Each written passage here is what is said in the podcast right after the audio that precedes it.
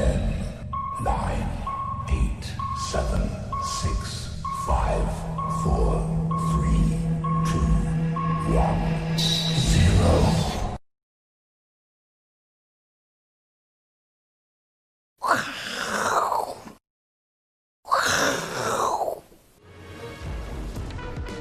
大家好，那欢迎收看《金钱报》，那我是赵力哦。那我们来看一下最近的大盘哦，在涨的时候，那当然在昨天因为 MSCI 的一个权重生效了哈，调降台股的一个权重哦，所以爆出了历史的一个天量，来到四千零九十六亿的水准。那当然，我们来看一下哦，在之前来讲的话，爆出天量，有可能短线上都会陷入整理的格局。那我觉得应该这个地方哦，其实涨了那么多之后。确实，指数它会陷入整理为主了哈，因为第一个这一波段从一万两千五百点上攻，大概出了出现了六个向上的一个跳空缺口。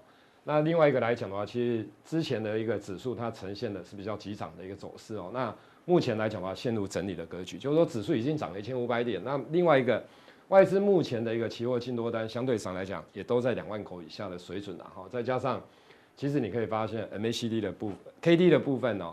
也是高档出现向下交叉的一个走势，所以指数上来讲的话，应该是整理。不过就是说，目前的成交量它还是维持在两千亿以上哦，所以它会有利于个别股的一个表现哦。那我们来看一下，在所谓的一个操作面的部分哦，因为目前来讲人气可以用了，那当然短线上你就注意昨昨天的一个大量区的低点一三七七一三七二二有没有出现跌破的现象，假如有的话。那指数相对上来讲，有可能拉回的压力就会比更大了哦。那成交的部分，因为维持两千以上，所以人气可用。目前大概看起来，因为台股的指数、上市的指数它是创下历史新高。那上柜的指数来看的话，因为它处在相对跟上市的指数来做比较，它是比较低档区哦。所以你可以看到，最近上柜的股票也开始出现强势的一个表态哦，带动柜台的指数出现比价的一个效应。那目前来讲，大概就是。族群跟个股的一个轮动哦，所以你留意一些展望家或者是具备比下的个股啦。那另外的年底的集团做账或者是投信哦，年底的一个做账，我想这一块来讲，大部分也都值得来做留意哦。那其实我们来看一下，哦最近来讲大概是这样子哦。其实整个半导体。当然，它非常的一个强劲，然后你可以看到这一波的上涨，最主要是由台积电的一个带动，然后慢慢的转向到比如说像联电等等这一些开始也哦，在前一阵子也都出现了强势的一个表现，然后之后慢慢的你可以看到，比如说像细半导体细晶圆，最近来讲这一阵子也慢慢的转强，甚至于记忆体的部分，不管是 No Flash、n a n Flash，不管是 No Flash 或者是利基型的一个。DRAM 的部分，或者是标准型的 DRAM 的部分，其实最近也都开始涨。那涨到今天的时候，其实有换到，比如说像通路商、模组厂这一些，也开始出现涨势啊。那以这样的架构来看的话，其实这个地方的半导体的部分，你可以看到台积电，第一个它不太涨了。那第二个来讲，台积电的供应链的股票，其实最近来讲也不太涨了。所以我认为，其实半导体这一块来讲的话，就短波就这一波段而言的话，其实这个地方有可能会比较陷入整理的架构哦，会比较陷陷入整理的架构。那当然，另外的最近又开始转强的，比如说像面板等等啊，所以我觉得就是说，其实整个族群来讲，不管是电子，不管是传产的部分，其实它都是轮动的一个架构。所以这个地方你要操作的就是说哪些股票，因为有些确实真的涨很多的，那现在也很热的状况之下，其实你去追价，我个人觉得相对上来讲。你会有风险啊，除非你是当冲或隔日冲短线的一个操作为主，不然你应该是等待量缩拉回来整理完之后再进行哦所谓的一个逢低买进的现象。好，那这个地方我跟大家报告一个哦，就是说因为这一阵子以来，其实可以看到 Mini LED 的部分，其实股价大概都陷入整理的架构。那我要讲的就是说，其实 Mini LED 的部分哦，很多都是题材性的股票啦。哦，你比如说像上上游的，不管是金电等等等，我觉得那些股票。大概都是一个题材性，因为你可以看到的，他们的业绩的表现，其实说真的都不是太好。不过这个题材也会带动他们的股价处在相对低档之后，开始出现转强的动作。好，等一下我会跟大家讲哦。那我们先来讲哦，我当然不是推荐金电啦，好，而是说等一下在加强錠当中，我会针对个股来跟大家报告。那我们先来看一下 Mini LED 的部分哦。其实先导入的部分是在比如说 MacBook 或者是 iPad 等等。iPhone 的部分来讲，它当然也会赶快的去导入了。好，那目前传出来的话，有可能二零二二年它才会导入哦 Mini LED 的一个部分，我想是这样的情形。所以这一块就短时间，明年第一季有可能就会看到了。那我们先来看一下 Mini LED 的部分跟传统 LED，我相信这些这些东西大概大概大家都耳熟能详了。我只是大概讲一下，你可以看到 Mini LED 的部分，它使用的颗粒数当然多，因为它的颗粒数非常的一个小。那传统 Mini LED 它的颗颗粒比较大，画质也比较差，所以它使用的颗数当然相对而言它就比较多。好，那那个不是重点哦，重点在于说，其实今年来讲的话，Mini LED 是应该说是 Mini LED 的元年啊。哈，那 Mini LED 用在各个领域当中哦，它是从无到有，所以从无到有的状况之下，其实它的一个年复合成长性它会非常非常的大。只是说台湾这一些股票来讲的话，就如同我刚才一提到的，其实。大部分都只是题材性，哦，那真正具备 Mini LED 的一个个股的部分，当然我觉得它收回程度较大的话，它的股价未来它真的会一飞冲天呐，哈。那你可以趁现在刚好大家没什么在谈 Mini LED 的时候，我想可以去做留意。你比如说像 Via 的部分，其实它二零二零就今年到二零二四年哦，它的年复合成长高达一百三十五趴的水准，高不高？非常高。TV 的部分两百三十四趴了，哈。那另外的。你比如说像智智慧装置的部分来讲，一百八十四趴，monitor 的部分九十九趴，手机的部分一百二十一趴，这些几乎你可以看到的没有低于五成的啊，就是这个大概五十二趴，这是年复合成长哦。所以在这样的情况之下，其实它真的充满了所谓的一个梦想，从无到有的状况之下，我想是这样的情形哦。那你来看一下，我们分分门分门别类了哈，mini LED 的部分。应用在十六寸的荧幕已经有成本的一个优势了。它目前来讲的话，应运用在 LED 较 OLED 的具备成本的一个优势。另外的，二零二二年 Mini LED 用在十二点九寸的部分啊，背光源的部分也会较 OLED 具有成本的一个优势。那另外的，我们再来看 Mini LED 在 NB 跟平板荧幕上的一个优势了哈。其实你可以看到，Mini LED 它已经导入什么？它已经导入电竞的 NB 了。哦，因为电竞 NB 相对上来讲，它需要画质更好。那当然它也比较贵，然后之后呢，哦，第一台是 MSI 的一个十七寸的电竞的一个笔电，然后明年第一季哦开开始高阶的十二点九寸的 iPad Pro 或者是十六寸的 MacBook Pro，它也会有机会导入 Mini LED，所以明年其实在 Apple 这一块来讲的话，在第一季有可能就会开始导入。那以现在年底来讲的话，其实大家很明显的。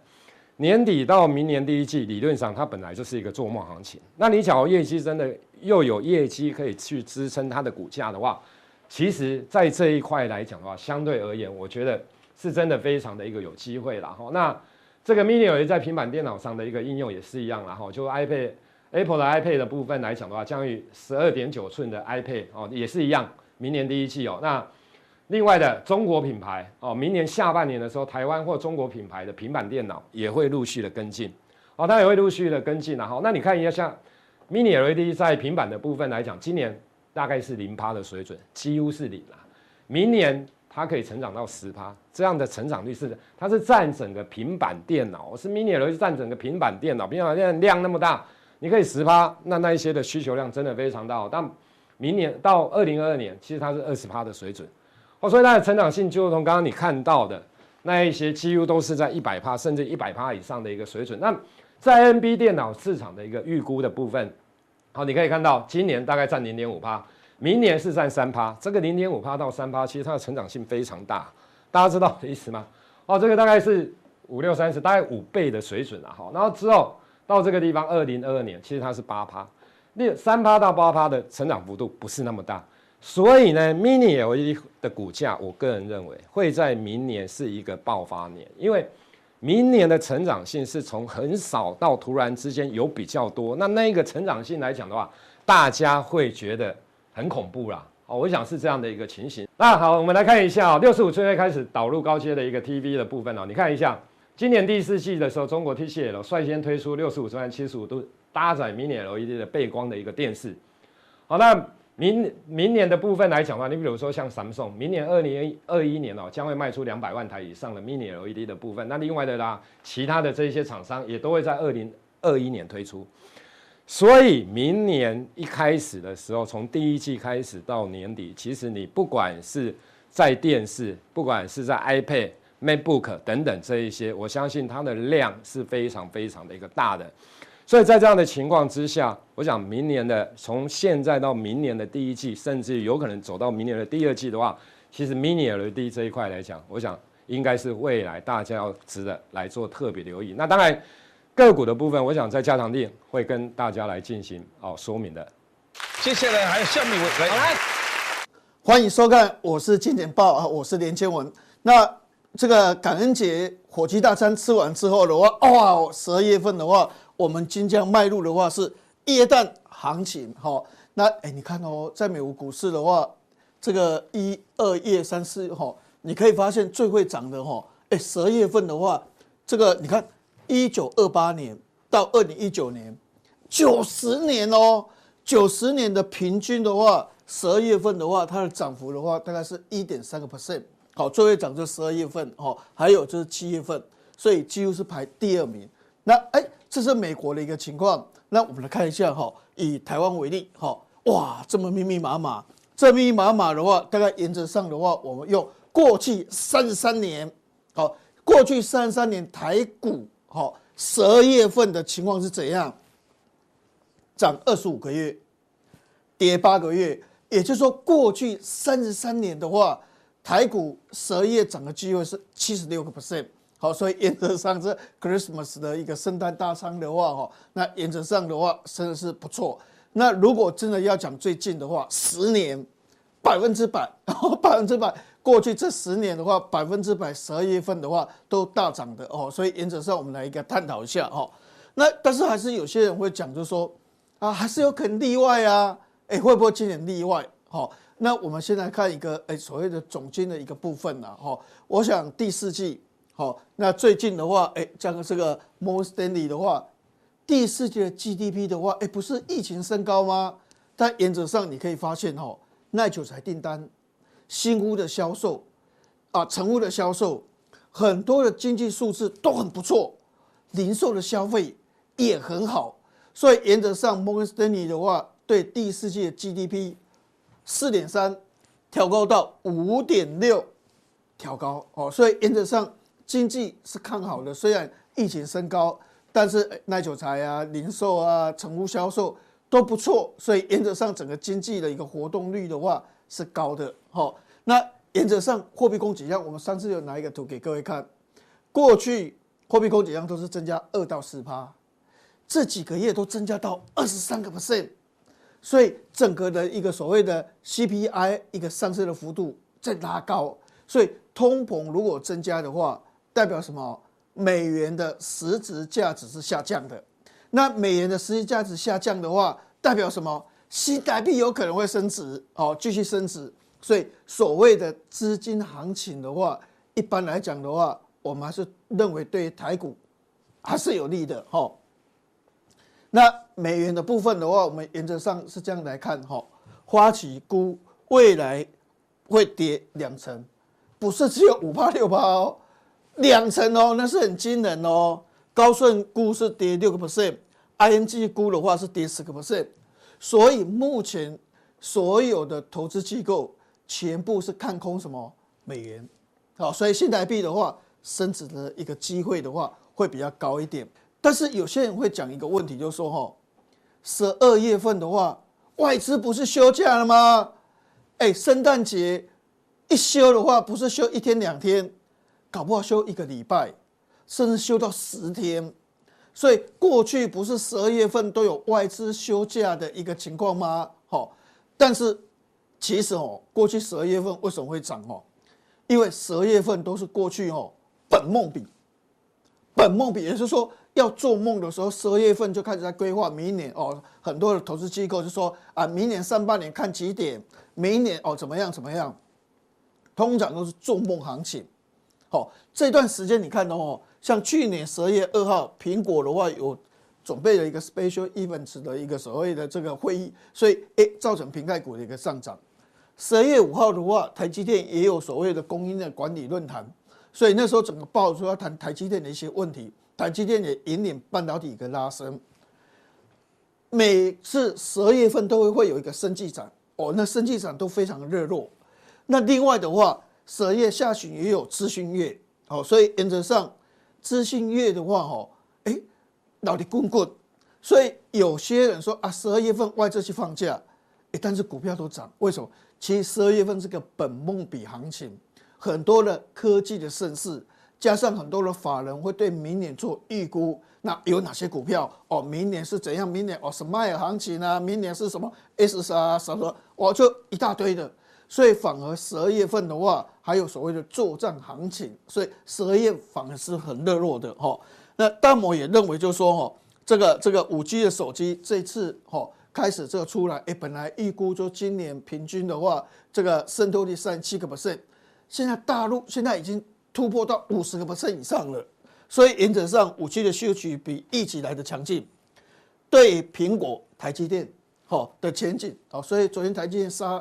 礼拜六的礼拜五的话，就马上开高，好，那苹果的一个目标价从一百七十一调高到一百九十一，所以原则上我们认为十二月份的行情的话，目前我们估计的话还是不错的，我，还是往一万四千点再做一个攻击。那我们刚才讲的话，就是说，哎，这个你刚才讲疫苗的部分，就要讲行情的时候的话，是带疫苗的时候，因为疫苗过去副作用很多嘛，那现在疫苗一般来讲都已经申请药证了。辉瑞药厂啊，莫德纳都申请药证，所以马上就可以住了啊。那过去我们是这样规划，就是说有可能明年第一季打不到，到了明年的第二季，可能到夏天的时候，你可能才会打得到。但这个预估被推翻掉了，被推翻掉，现在提前了。也就是说第一季哦，全球七十七十亿到八十亿人口的话，你看哦，就十二点六亿，那表示说。真正需要注射的，一般都可以注射得到，好，大部分都可以注射到。所以第一剂的话，就有十二点六亿剂的一个疫苗。四月份的话，全部广广度，好，一般的话比较落后的地区的话，都可以注射。所以原则上，这个疫苗的一个扩散的一个效应的话，其实它是高了哈。那重点的话，是我们刚才讲的说，美国第四季 GDP 的话调高，对不对？好。中国明年，今年中国 GDP 不是马拉斯哦，武汉这个肺炎的话从那边开始，但是今年的话不是马拉斯哦，甚至已经有可能估到一到两个 percent 的一个成长哦，好，那明年是多少？八点一，今年是正的，今年如果像美国是负五的话，拉高那另当别论，不是啦，今年已经正了，明年还有可能是八点一。所以，诶，中国的经济复苏的情况比预期来的高。那美国的话，五点三哦，今年大概是负五左右。那明年的话，五点三，诶，这比我们原来预估高很多。本来预估的话，之前都是二点二、二点三，大概就这个水准。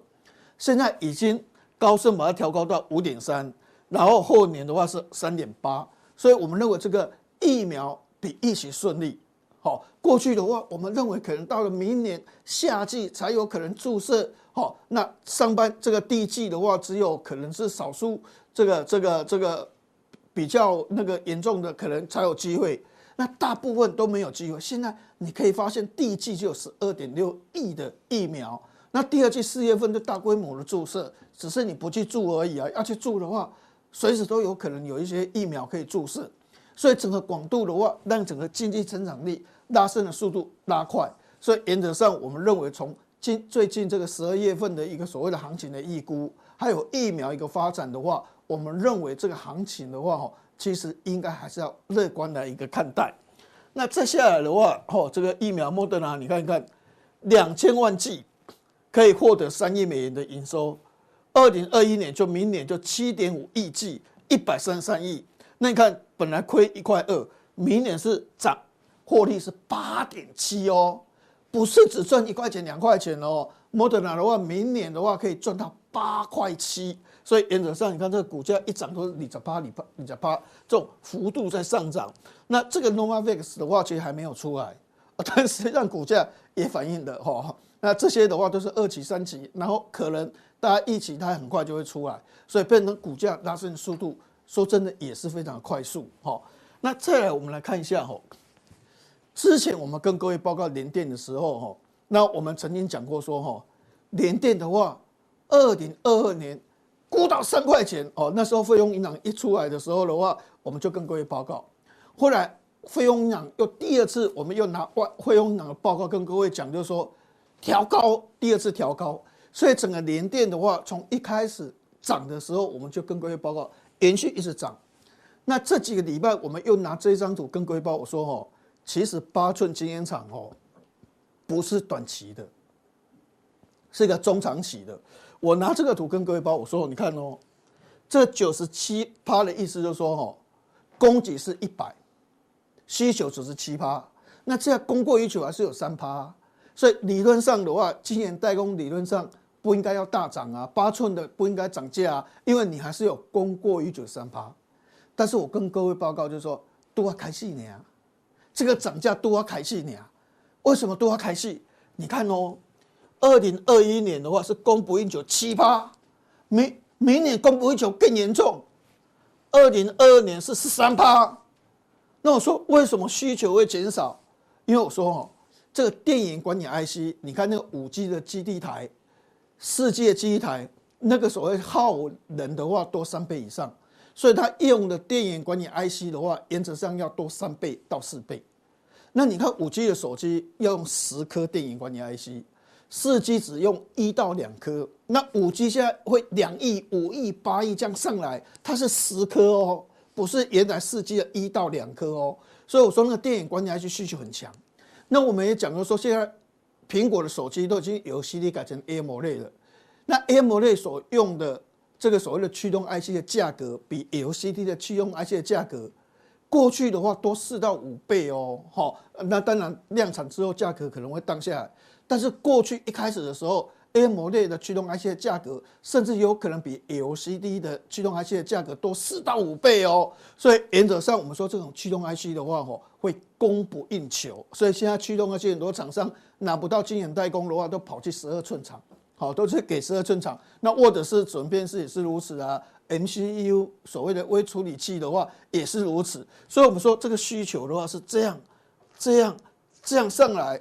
所以之前我们在讲联电的话啊，一路上一直在讲联电的过程里面，就是说它不是过去那那时候的联电，因为现在联电的需求这个东西的话哦是很紧俏了，但是没有人要设八寸晶圆厂，因为设八寸晶圆厂现在设的话十年才能回收，我宁愿去设十二寸晶圆厂，我也不要去设八寸晶圆厂。虽然十二寸晶圆厂比较贵，但是八寸晶圆厂要十年才回收，那会不会完成之后已经没有需求了？人家往十二寸走了，所以十八寸的话没有人要盖，所以你看那个供给量红色的都没有什么增加，只有气瓶颈只增加两趴，所以我说这个问题的话真的很严重。之前就跟各位报告哈，那你看哦，黄聪文说明年一年内逻辑 IC 利润缺货到无法想象，那这个的话就是在八寸晶圆厂、十二寸这个晶圆厂的部分，那立积的话八寸晶圆满载。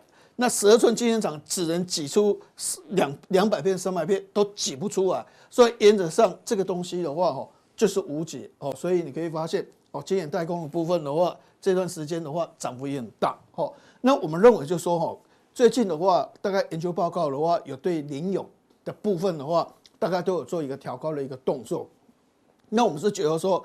那么多的一个所谓的大型的一个所谓的 IC 设计的股票的话，我想这一型的股票的话，也值得我们做一个所谓的研究。哈，你看，因为这个研究是这样，就是说，那我之前讲的故事，好是可能就是说啊，五 G 的手机或者是 AMOLED 的一个面板，这个对驱动 IC 的需求，那是在原来我们可以预估之内，所以我们估计它二零二一年获利的话是二十一块。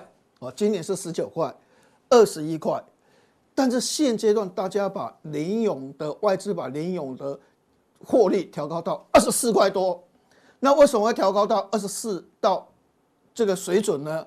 因为渴望下半年接到 iPad 的订单，因为以前这种驱动 IC 完全接不到苹果订单，现在开始打进去，那这个打进去的重点的话，也就是说它的量的话是够大，它的量是够大，所以那个量。一所谓的这个，把它做一个所谓的模型的一个所谓推估它的一个获利的话，哦，那估计的话，明年的获利可能就从二十一点二把它调高到二十四块，就多两块多。那多两块多的话，那至少如果二十倍的本益比，就多四十块钱的一个获利的这个股价的一个空间出来。所以我觉得这个的话是可以值得注意，因为终于拿到苹果订单。你看一个月份有四百万颗的驱动 IC 的这个这个推估。那另外还有一个东西的话是大家都没有注意到，到现在就会涨。所以尔后有机会我们再把一些。比较旁边的一些东西的话，哦，跟各位报告，这个涨一涨十五个 percent，哦，甚至连导线价哦，连导线价这种零组件的部分，半导体的零组件的部分都可能会上涨，所以。尔后的故事的话会更加精彩，好，那我们今天就跟各位报告到这边为止。那等一下的话，我们在加强定的部分的话，哈，还是会有一些个别股，哈。那虽然可能短期里面有受到一些压抑，但是我们把它故事讲清楚之后的话，大家对未来的一个营运的话就会比较理清。谢谢各位。接下来还有下面来，来，各位观众，今天大家市场最注意到是什么？就是双低的这个题材。那讲到双低的题材。我们就要讲，哎，两只老虎，过去台湾很猛的两只老虎。那因为阿哥不在，我接任金钱豹歌王的角色好了。对，那我来唱一下：两只老虎，两只老虎，那一只没有眼睛，一只没有尾巴，真奇怪，真奇怪。那大家奇怪在哪里？为什么一只老虎会没有眼睛跟没有尾巴呢？这现在很多网友哭诉说，这个里面有非常多的含义。对，那这么多的含义，我们先不要说了。我们先跟我今天先提醒大家，所有做家长的一定要提醒大家一件事，就是这个礼拜跟这个儿歌一样，我看了一个叫做《爱丽丝与奇幻岛》的电影，这里面根本跟爱丽丝跟彼得潘没有什么任何的关系，而且十分的黑色啊。那这个黑色这个喜这个非儿童剧，大家千万不要带小孩子去看呐、啊，因为它根本不是一个儿童剧。就像这个老两只老虎一样。那以前的是两只老虎，可是一度你看没有眼睛跟没有这个尾巴，你觉得还会是老虎吗？可是啊，事情往往不是偶然想来那样，十年河东，十年河西啊，往往老虎说不定就可以再现光荣了。哪些老虎呢？双低，对，双低以前是台湾这个非常有自豪的一个产业了，但是也经历过十分的沉潜。但是我们认为双低现在有机会了，原因是什么？我们先来看。第一，所有东西我们都要讲 demand 跟 supply。老实说，面板的 demand 没有上升，这我们承认。但只要 supply 下降就好了。那 supply 怎么下降呢？过去的 supply 是由京东方所引爆的。而 supply 为什么会下降？因为三星跟 LG 确定退出今年传统型的面板生产，而且不是退出了，是厂房该卖的都在卖掉了，是他们怎么样？套一些阿诺史瓦辛格的，阿诺史瓦辛格是说什么？I will be back。但是呢，他们是 never come back，他们都不会再回来了，除非面板能够涨到天价中的天价，他们才会回来。不过我们知道是不太可能的，他们知道退出标准型。所以在这个时候，是不是整个的 supply 往下跌？我先跟大家勾勒一个蓝图，你们觉得像不像？我们先从先进制程来讲。以前半导体先进制程有四家，有台积电、Intel、Great Foundry 跟三星嘛。那什么时候先进制程开始不会没有再不可能再跌了？因为有人退出，有人退出，而且更重要是那些退出的 never come back。第一个国防局说退出，第二个是什么？Intel 可能要委外，这不是就跟这个背景很像吗？两只韩国的老虎说 “never come back”，所以怎么样？不是在底，不用说底面，光 supply 就会大幅的一个减小。所以我认为整个在半导体，整个在面板，它有 supply 下降的优势。那第二个优势是什么？本来我们还怕最大的一代扩厂嘛，结果京东方也说他不要再投资 LCD 了。因为他也赔怕了，再加上你们知道，京东方以前在干嘛？是在领中国大陆的补助，可是现在中国大陆补助补谁了？跑去补半导体了，所以他必须干嘛？他必须要跟小甜甜一样，怎样？自立自强有信心，他靠他自己赚钱嘛。过去他可以靠政府补贴给他，但现在京东方不行了，所以他不杀价了。再来呢，他已经把最顽强的两个人干掉了。他无需再把我们双虎干掉，为什么？因为老实说，我们的双虎，大家看起来跟两个猫一样，它不太需要把我们干掉，它只需要把韩国人踢掉，它就可以慢慢让自己的面板的股价开始往上扬。所以整个面板的供需可以算是十分的健康。什么？最大的两个再见嘛，然后呢，最大的说什么？不要再扩厂了。然后二三说不要退场了。这样子，你见过有这么健康的环境吗？那这么健康的环境，如果啊，我们先看京东方，京东方股价当然还在这边整理，可是我觉得长时间可能会往上。如果我们现在的友达啊，后面是多一个零，叫一百二好了，那真的都已经反映了。友达现在的股价是十二块，群创的股价是十块钱。你们再回去看两件事，第一个叫什么？说他们赚钱呐、啊。第一，他已经单季获利了。第二件事是什么？看这些公司，不只是要看获利，要看现金流。友达跟群创最大的费用不是人事费用啊，是折旧费用。友达跟群创现在就在跟联电一样，在进行一种无声的革命。什么叫无声的革命？就是即使我的卖价卖的一模一样，我的 EPS 都往上走，Why？因为我没有新的大量投资了，我之前的投资的折旧费用，在长期的折旧下只会越来越少。恐怖的是什么？我的费用往下。记得当年我就跟你们讲，联电为什么可能二十几块涨到三十，涨到四十几吗？两件事，第一，报价上升表示什么？报价上升，成本下降，利润拉高，而且更重要是什么？这才刚开始而已。报价上升才刚开始，利润下降也才刚开始。友达跟群创都是一个不会再巨额投资的公司，所以他们的折旧费用只会越来越低，然后他们的报价只会越来越上。这很像当初我们讲联电十五块钱出现的逆转的状况一样，你可以很不相信，但是你现在只要告诉我，谁就像阿文在刚刚讲的一样，谁现在会回来过八寸厂？我反过来问你了，谁现在敢投资面板厂了？没有人投资面板厂，请问谁产生新的 supply 出来？没有新的 supply，凭什么报价不上涨？因为底面是缓步往上，所以我说过，京东方带头决定不再增加 supply，然后三星跟 LG 退出，就是造成长期的逆转胜。那你问我会多少？我觉得这一波台湾有几个低价的东西非常像航运、二线的晶圆代工，像联电。面板都非常的近视，这是一个产业性结构的改变。所以我再次强调，这个价位买群创、友达，我都觉得个人你不要担心。我只我只在讲一件重要的事啊。上个礼拜六，我跟我朋友在讲友达跟群创的时候。我我记得我我常常在这边讲，我我我后来都有找到说，我当初说三千万买台积电跟三千万买这个一栋房子的讲法嘛。可台积电现在三千万已经变五千万了，我相信很多人不想买了，而且短时间不好找。